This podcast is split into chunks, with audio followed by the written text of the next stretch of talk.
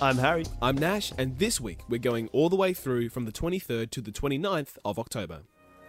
We, the peoples of the United Nations, October 24th, 1945. This is the day that the United Nations is founded. Now, the United Nations, it was a replacement for the League of Nations. Now, Which worked really well. It's definitely stopped World War II.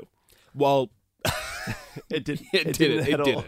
It's It why didn't they at made all. the UN, really. Yeah, essentially. So the organisation was founded on 24th of October 1945 after World War II, and the idea was it was supposed to prevent another such conflict. So far, so well. So far, so good. We haven't had another world war. Um, they haven't staved off every conflict, but Definitely to be not. fair, to be fair, the UN has been a stabilizing force for peace across the world since then.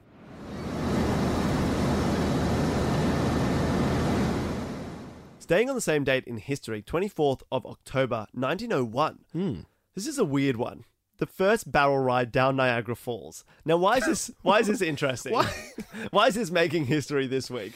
It's because the lady that did it, Annie Edison Taylor, she Hmm. did it for her 63rd birthday, and the reason It's not even a big birthday. It's, It's not even not. a big milestone. but it was the time where she had no money. And she's like, if I go over Niagara Falls in a barrel, I'll be a millionaire. What the hell? Why'd she? What an idiot! I'm just, I'm just dumbfounded by why she would do that. And Well- this is the first one, so it suggests there've been more people doing it. Since her, between 1901 to Here we go. 1995, there's been 15 people. 10 have survived, 5 have died. One Oh guy my went down in a, God. in a canoe. Just bizarre. But what's interesting, if you survive, the opposite of famous happens. You don't make money, Yeah. you lose money. Oh, you get 'Cause it's- fined? It's illegal. You get fined.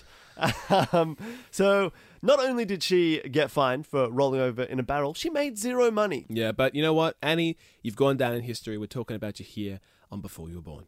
You made it. right. Oui, oui, même une jeune fille que l'on sûrement interviewée pour je ne sais pas quel journal, je lui avais dit ça. vous savez. 25th of October 1881, Pablo Picasso. He's born.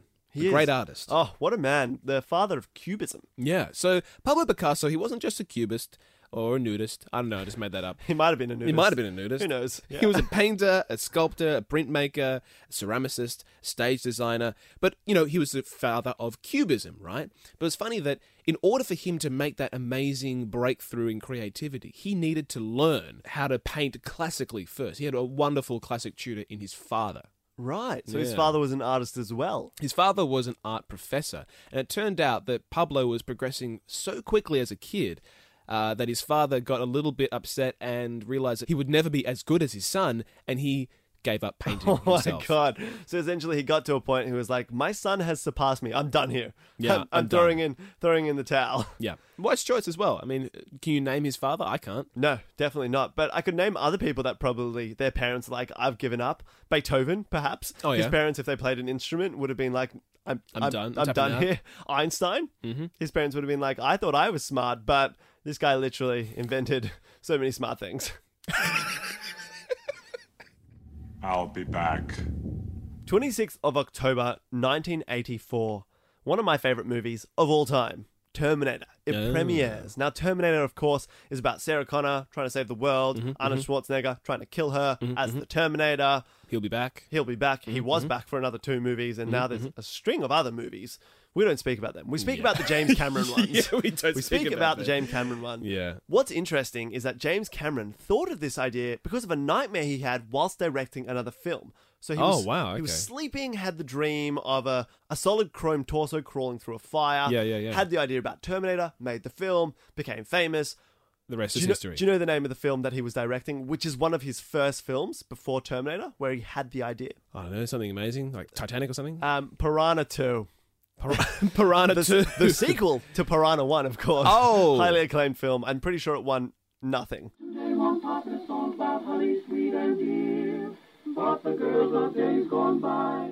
Okay, Harry, this is a fun one. The 29th of October, 1929, the stock market on Wall Street plunges dramatically, sparking off the Great Depression. So, how's this fun again?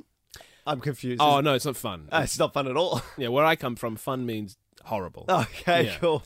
Don't So- you come from Canberra?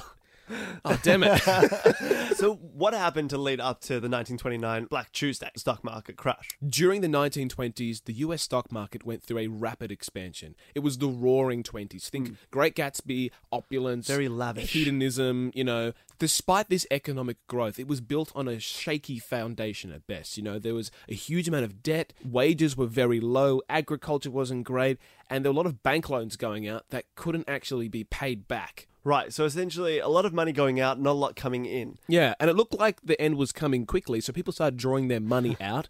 And if ev- everyone does that at the same time, the economy collapses, and that's exactly what happened. Yeah, and it took a while to get America's economy back on track. Actually, it turned out that World War II was probably the best thing to happen to the economy because it took until then for them to get back to close to where they were. Yeah, well, nothing like a world war to gear up the economic machine and churn the gears of industry. Oh, so many tank metaphors. Loving it. Um, unfortunately, that does take us to the end of another week in history. So join us next week as we take you back to a time before you were born.